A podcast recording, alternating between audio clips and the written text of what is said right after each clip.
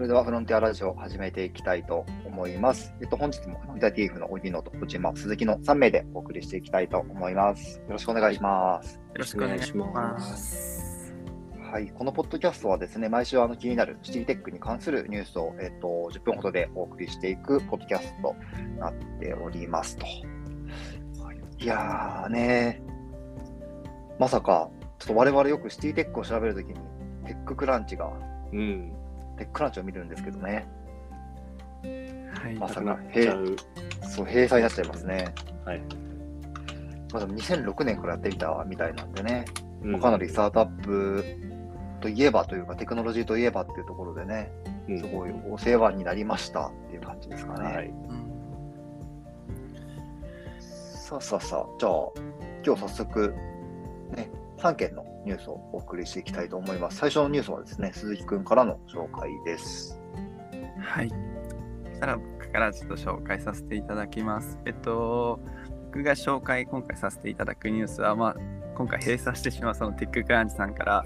ニュースを引っ張ってきたんですけども、まあ、題名は顔をやっつけるのではなく、ただ居場所を指し示すだけのビジ号のレーザーポインター、本当に必要っていうニュースなんですけども、これは、えっと、顔をあの、まああるデバイスを使ってこうレーザーでひたすら追いかけるっていうそんなデバイスが発表されたビジゴさんという会社から発表されたとのことだったんですけどあの今までこう蚊取り線香でこう顔をやっつける結構こう部屋の中に蚊が入ってきたら手強いというか と思うんですけどもなんかそれをおいおいはこの顔をレーザーで追いかけた後になんていうんですかね倒すところまであのできるのではないかっていう第一歩っていうニュースなんですけどちょっと内容的にはしょしょうもないって言ったらあれかもしれないんですけども本当身近なことで、あの このニュースを取り上げさせていただきました。はい。この動画が見れるとすごい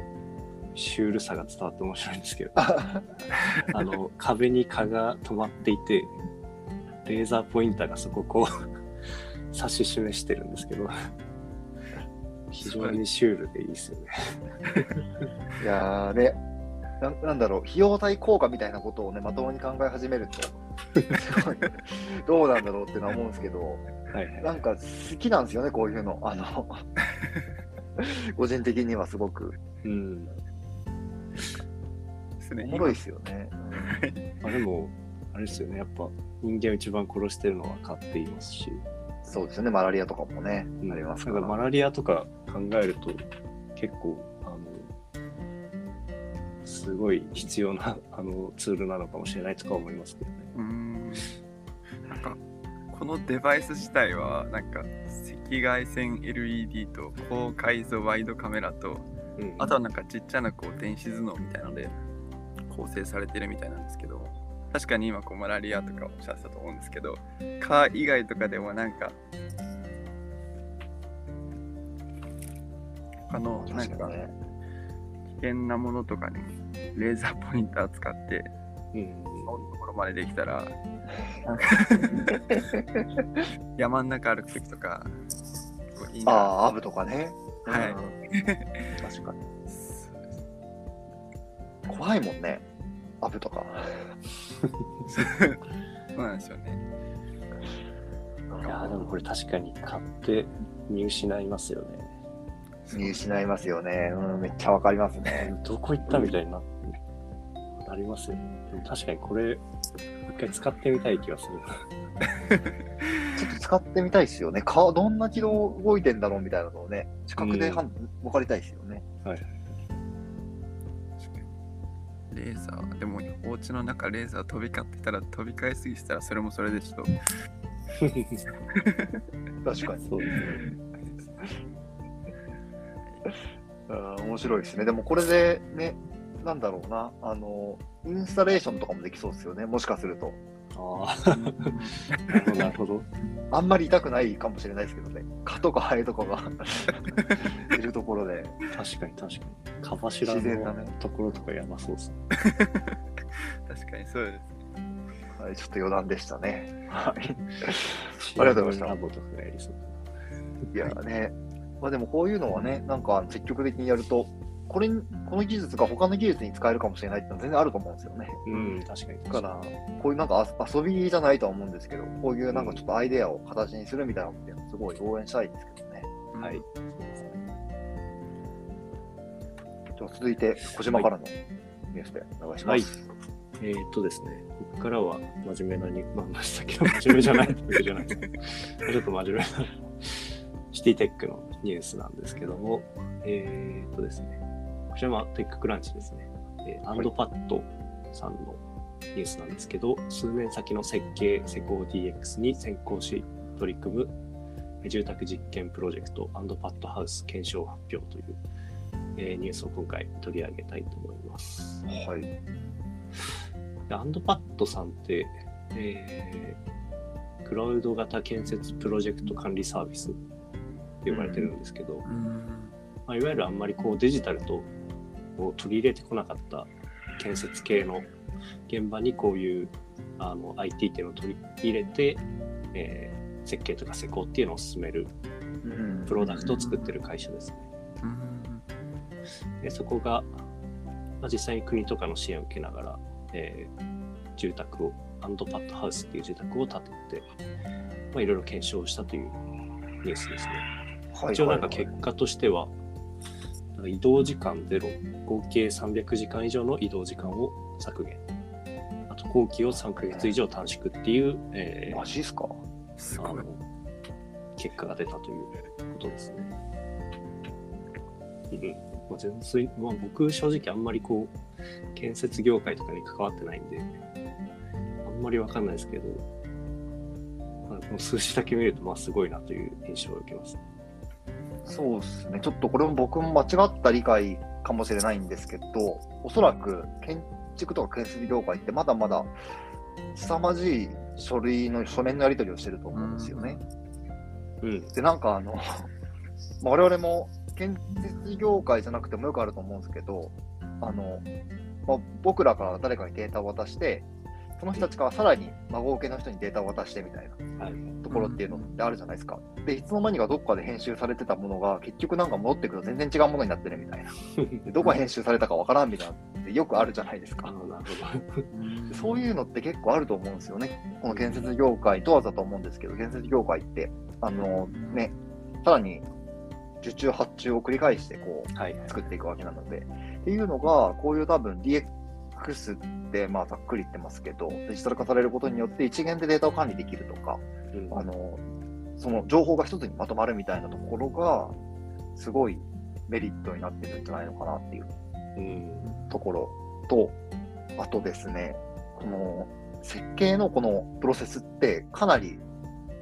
かなりスケジュールが肝なんですよね。っていうのが、だんだんにこう作っていくので、まあ、これはでもテクノロジーのプロダクトも同じだと思うんですけど、うん。なんか、はい。えっと電気工事しないと壁作れんとか、なんかそういうプロセスがいろいろあるわけじゃないですか。はい。っていうのを、え例えばここがマイルストーンになってて、そうすると全体的に1ヶ月スケジュールを、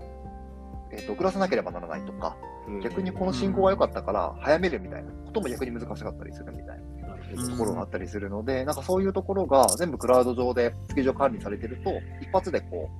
う、ななんだうんなんですかね、スケジュールをこう、ぐにゃっと変えれるというか、みんなで管理できるっていう、まあ、ところで、時間とかが短縮できるんじゃないのかなっていう、まあ、そんなうん。理解をまあしてまして。うん。いうところでね、実際に3ヶ月ってすごいですよ。多分、住宅で行くと半年とか、それぐらいなのかなって思うんですけど、うん多分半分以上ぐらい短縮してんじゃないのかなって思うのは、凄まじいですね。はい。すごい効率化ですよね。なんか、これをこの DX 化をどんどん図っていくことで、今までのこう、職職能というか、その職業の、実際にやってやることと業務内容もすごい変わってくるんですかね、この場合だと。なんか、できそうですね。うん。なんか、なんだろう。設計でいうプロジェクトマネジメントみたいなスキルがすごい必要そうになってきそうですね、逆に。確かに。確かに確かに。全部見ないといけないですもんね。そうですね。まあ、なんか個人的には、この成果、あの、いろいろ後期短縮できたとかっていう成果自体はすごいなと思うんですけど、うん。なんかもっとこう、なんだろう、こういうクラウドとか IT を取り入れたことで、実際にこう、設計する建物自体に、こう、なんか影響が出てくるとか、うんうんうんそういうとこまで行くとなんか面白いなっていうのが、なんとなく想像としてあって、なるほどね。なんかめっちゃクオリティ高いとか。まあ、とか、例えば、まあ、いわゆる僕、アジャイルとか今、勉強してるんですけど、うん施主さんとのやり取りをもっとこうクラウドを利用することによって、なんか密に連携取れるようになって、うん確かにね。なんか最初想定したものとは全然違う建物になるみたいな、うんうん。なんかそういう動きとか設計に、設計の仕方自体変わってったりするとなんか面白いなって思います。うんうんうん。確かにもうなんかこのニュース見てるとそういう可能性とかもすごい感じられますよね。うん。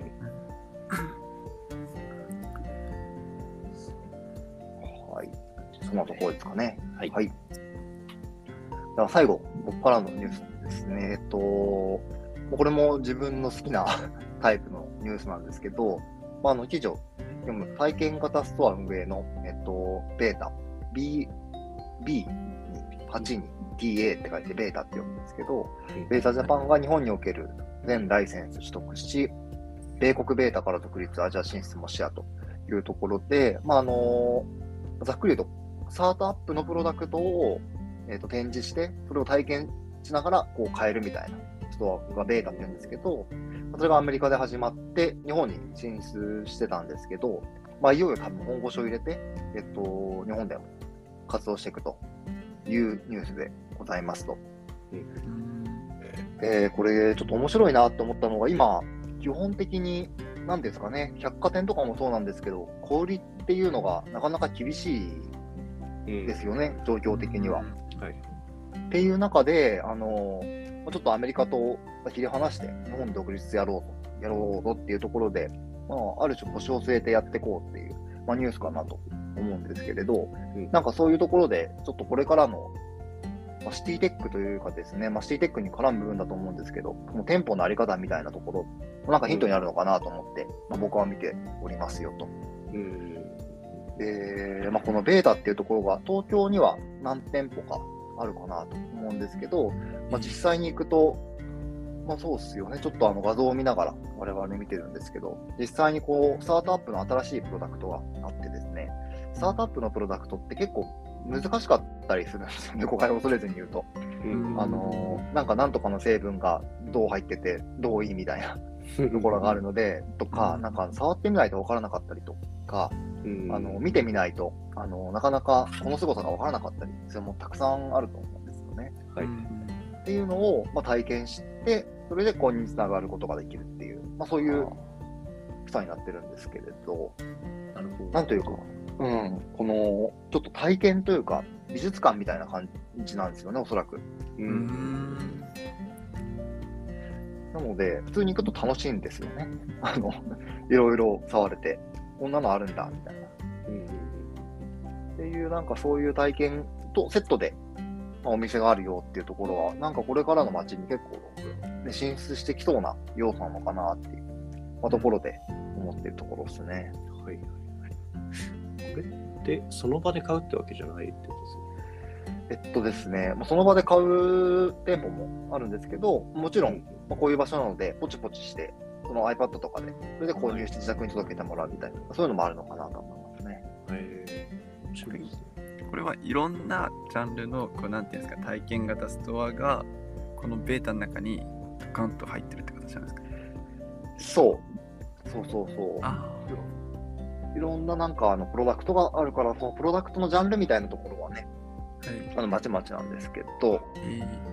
ー、じゃあなんか一個のこう商商業施設といったらあれなんですけども感覚的にはそうですね。うん。一個の商業施設